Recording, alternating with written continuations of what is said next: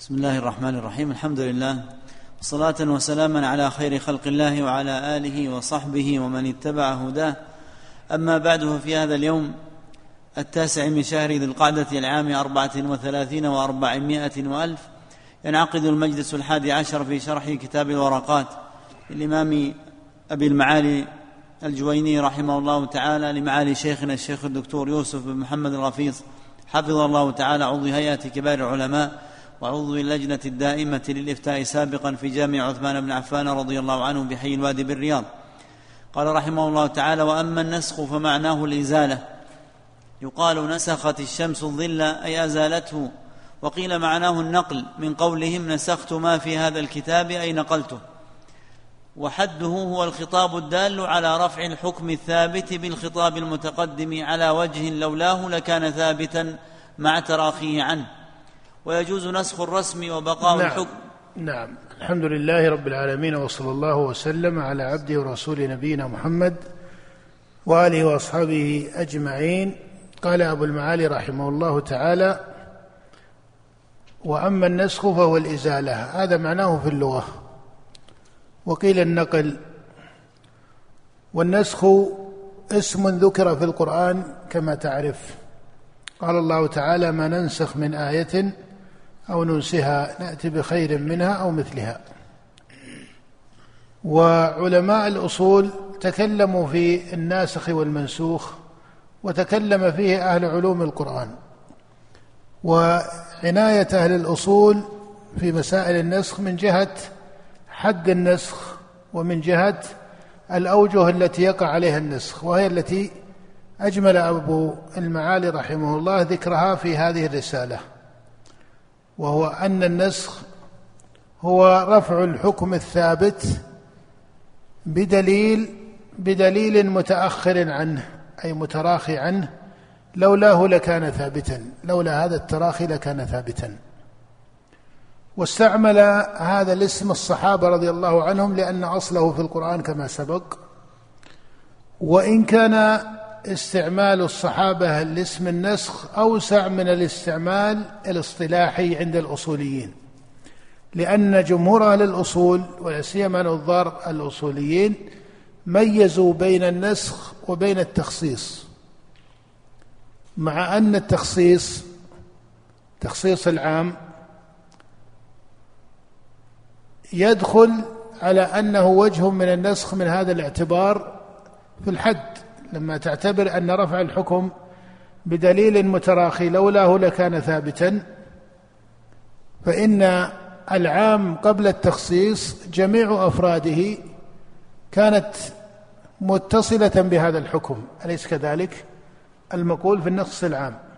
فلما جاء التخصيص خرج بعض أفراد العام وهذا هو حقيقة التخصيص. فيجعل بعضهم إخراج بعض أفراد العام هو نسخا لبعض أفراده وبعضهم لا يجعله نسخا. على كل حال هذا اصطلاح.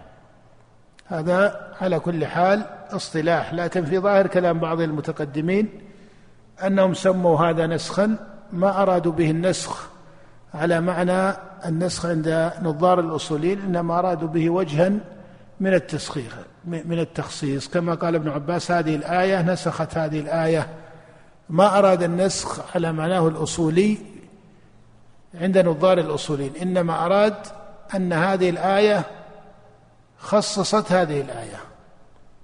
أن هذه الآية خصصت هذه الآية. فالنسخ من حيث الجملة ثابت باتفاق أهل الأصول وإن كانوا مختلفين في حقيقته. وهذا الخلاف الذي يهم بالنسبة لهذه الرسالة هو الطرف أو النتيجة فيه. الطرف الأخير منها. أما الطرف الأول منه أو بعض المقدمات فهذه مبنية على خلاف في علم النظر وعلم الكلام بين المعتزلة وجمهور المتكلمين. بين المعتزلة وجمهور المتكلمين بينهم خلاف في حقيقة النسخ. بين المعتزلة وجمهور المتكلمين. وهذا الخلاف بينهم في حقيقة أنهم كلهم يقولوا أن كلهم يقولوا بالنسخ لكن اختلفوا في حقيقته هذا الخلاف مبني على مقدمة هل لله سبحانه وتعالى أحكام معينة في كل المسائل أو أن ما يكون عليه الاجتهاد يكون هو الحكم؟ هذه أيضا مسألة متصلة بهذه المقدمة التي هي محل خلاف. هذا قد يناسبه بعض المجالس التي فيها توسع في الأصول وإن شاء الله تعالى بعد الحج سيكون في بعض المجالس بشكل أو بطريقة مجلس شهري يكون بعد العشاء تحرير لبعض المسائل الأصول ليس دراسة لجميع علم الأصول هذا لا يتأتى بهذه الطريقة لكن ستختار بعض المسائل حتى يكون هناك لدى طالب العلم قدرة على التحرير في كتب الأصوليين والمقارنة وما إلى ذلك. ويبقى الشرح لأفراد المسائل على المتون المعروفة. نعم. ويجوز النسخ نسخ الرسم وبقاء الحكم. ويجوز نسخ الرسم أي اللفظ وبقاء الحكم فيكون اللفظ منسوخا والحكم باقيا. نعم. ونسخ الحكم وبقاء الرسم. ونسخ الحكم وبقاء الرسم. مما يذكرونه فيما نسخ رسمه وبقي حكمه الرجم. ولهذا قال عمر رضي الله تعالى عنه لا يقولن أحد لا نجد الرجم في كتاب الله فهذا نسخ رسمه فيما ذكره عمر رضي الله عنه وغيره. وثبت في فعل النبي صلى الله عليه وسلم فهو ثابت بالسنة. ونسخ الحكم مع بقاء الرسم. ونسخ الحكم مع بقاء الرسم وهذا أيضا يذكرون له أمثلة مما نسخ فيه الحكم وبقي اللفظ. نعم. والنسخ إلى بدل كأمر النبي صلى الله عليه وسلم بالوضوء مما مست النار فهذا مما نسخ. الحديث روي لكنه كان منسوخا. وقال جابر كان آخر الأمرين ترك الوضوء مما مست النار. نعم. والنسخ إلى بدل وإلى غير بدل. وبعضهم يجعل منه مثل قول الله تعالى يا أيها الذين آمنوا لا تقربوا الصلاة وأنتم سكارى. على معنى أن الآية كانت تدل على أن اعتبار التحريم حال الصلاة وأن هذا نسخ بعموم تحريم الخمر. في قوله يا أيها الذين آمنوا إنما الخمر والميسر. والأنصاب والأزلام فهل هذا يكون شاهدا مناسبا. أو لا هذا محل نظر. لكن على كل حال يقع هذا دون هذا أو هذا دون هذا. نعم. والنسخ إلى بدل وإلى غير بدل وإلى ما هو أغلظ وإلى ما هو أخف. والنسخ إلى بدل أي إلى حكم آخر أو يعود إلى الأصل إلى غير بدل أي يعود إلى الأصل. نعم. ويجوز نسخ الكتاب بالكتاب ونسخ الكتاب هذا من حيث الناسخ. الأول من حيث المنسوخ تقسيم من حيث المنسوخ وهذا تقسيم من حيث الناسخ. فما هو الناسخ؟ النسخ يكون بين النصوص إما نصوص الكتاب والسنة فالمصنف يقول من حيث الناسخ القسم الأول. نعم الشيخ ويجوز؟ ويجوز نسخ الرسم وبقاء الحكم ونسخ الحكم وبقاء الرسم. هذا هذا هذا من حيث المنسوخ. نعم. ويجوز نسخ الكتاب بالكتاب ونسخ السنة بالكتاب نسخ الكتاب بالكتاب أي القرآن بالقرآن. هذا من حيث الناسخ. هذا قسم. القسم الثاني نعم. ونسخ السنة بالكتاب وبالسنة. ونسخ السنة بالكتاب فيكون القرآن الكتاب ناسخا لما هو من السنة. ونسخ السنة بالسنة. فهذه ثلاثة أوجه مقرة في الأصول في الجملة. الوجه الرابع نعم. ويجوز نسخ المتواتر بالمتواتر. الرابع هو الذي تركوا القول فيه أو جمهورهم لا يثبته وهو أن تكون السنة ناسخة للكتاب أو للقرآن. هذا محل خلاف والجمهور يتركونه وهو في خلاف عند التحقيق نظري فإنه لم يثبت له شاهد صحيح. لم يثبت له شاهد صحيح أن السنة نسخت أن السنة نسخت ما هو من القرآن. وكل ما جاء في هذا أو ذكروه مثالا فهو عند التحقيق من باب التخصيص أو التقييد أو ما إلى ذلك. نعم.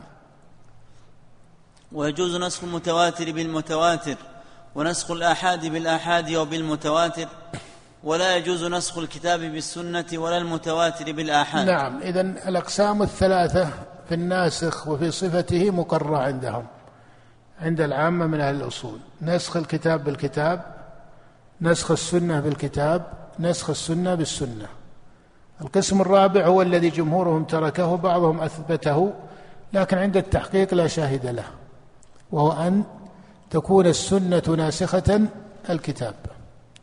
وكذلك في صفة الناسخ من حيث التواتر والآحاد.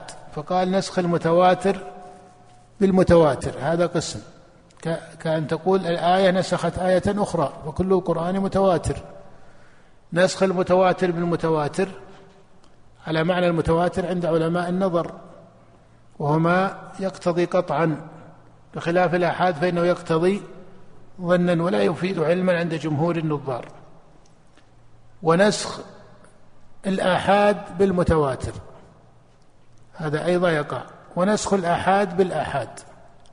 هذا أيضا يقع.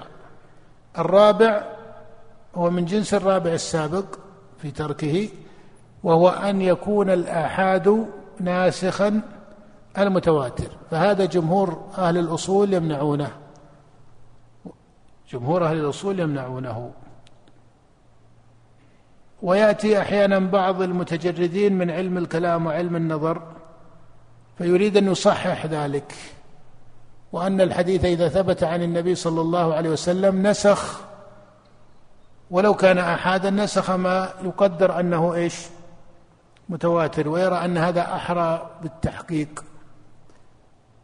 والذي يظهر أن طريقة النظار فيها قدر من الزيادة.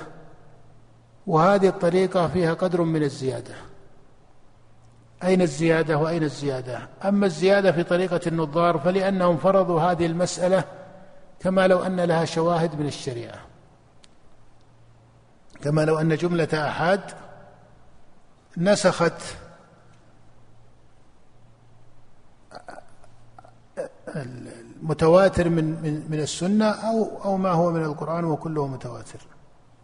وأما الزيادة في الطريقة الثانية فإنها نفس الزيادة التي وقعت في هذه الطريقة قدرت قدر أن هذا مما يقع. قدر أن هذا مما يقع وجعلوا له شواهد ينازع أهل الكلام وأهل النظر فيها. فأولئك زادوا من حيث فرض المسألة عن النظار زادوا من حيث فرض المسألة. وهؤلاء زادوا من حيث تقدير وقوع المسألة. المتكلمون زيادتهم في فرض المسألة وهؤلاء زيادتهم في وقوع المسألة. والتحقيق أن المسألة لا تقع بمعنى لم يقع في السنة أن متواترا في السنة نسخه نسخه أحد. هذا ليس له مثال منضبط. قد يكون أكثر استفاضة منه لكنه لا يصل إلى حد التواتر والأحاد على ما يعرفونه. ولهذا مما يكون الناسخ أقل استفاضة من المنسوخ هذا له مثال. لكنه لا يصل إلى رتبة التواتر والآحاد على حد علماء النظر للمتواتر لأنه حد ضيق كما هو معروف. ما رواه جماعة عن جماعة إلى آخره. لكن أن تقول إن هذا حديث أكثر استفاضة ونسخه ما هو أدنى منه استفاضة مع تحقيق ثبوتهما فهذا يقع في الشريعة أو لا يقع؟ الراجح أنه يقع هذا لا إشكال فيه. ومن مثاله وشاهده ماذا؟ من مثاله ما جاء في حديث ابن عباس وأبي سعيد وغيرهما في حديث ابن عباس في الصحيحين أن النبي صلى الله عليه وسلم قال لوفد عبد القيس لما سألوه عن عن الإيمان قال أتدرون ما الإيمان بالله وحده؟ قالوا الله ورسوله أعلم. قال شهادة أن لا إله إلا الله وأني رسول الله وإقام الصلاة وإيتاء الزكاة وصوم رمضان وأن تؤدوا خمسا من المغنم. قال ونهاهم عن الدباء والحنتم والمزفة والمقير. هذه أوعية نهى الشارع عنها في حديث ابن عباس وحديث أبي سعيد وغيرهما ففي حديثها استفاضة. لكن لو طبقت عليه حد التواتر عند علماء الكلام ما سموه متواترا. لأنه يرويه هذا الأفراد من الصحابة ما انتظم على حد التواتر المقول في علم النظر. فهذه الأحاديث الصحاح ونهاهم عن الدباء والحنتم والمزفة والمقير. جاء في حديث بريدة وهو أدنى استفاضة من هذه الأحاديث أحاديث النهي كنت وهو قد رواه الإمام مسلم في صحيحه قال كنت نهيتكم عن الظروف وإن الظروف لا تحل شيئا ولا تحرمه فاشربوا في الأسقية كلها ولا تشربوا مسكرا هذا ظاهره إيش؟ ظاهر أنه ماذا؟ أنه ناسخ لحديث ونهاهم عن الدباء والحنتم والمزفة والمقير وفي رواية والنقير أي المنقور كلها أوعية. يسرع إليها الإسكار أي يكون التفاعل يسرع الإسكار إلى ما كان نبيذا أو نحوه. ولهذا قال لهم في حديث بريدة كنت نهيتكم عن الظروف أي ظروف معينة حكمة الشارع فيها أنه يسرع إليها الإسكار. قال وإن الظروف لا تحل شيئا ولا تحرمه فاشربوا في الأسقية كلها ولا تشربوا مسكرا. فهل هذا نسخ أو ليس نسخا؟ هذا صار محل خلاف بين الفقهاء فمنهم من جعل هذا منسوخا بحديث بريدة ومنهم من لم يجعله منسوخا. وهذه طريقة طائفة من الأئمة لا يرون ذلك منسوخا ويجعلون ما جاء في حديث بريدة يجعلونه تخفيفا وليس نسخا. ويبقى هذا على مادة النهي. فهذا على كل حال هذا على كل حال مورد يقع تقديره في الشريعة. أما أنه متواتر بمعنى التواتر عند علماء النظر وينسخه آحاد فهذا لا وقوع له كمثال مقدر يصح اعتباره. نعم. إذا تعارض النطقان فلا يخلو إما نعم نقف على مسألة التعارض وبالله التوفيق وصلى الله وسلم على عبده ورسوله نبينا محمد.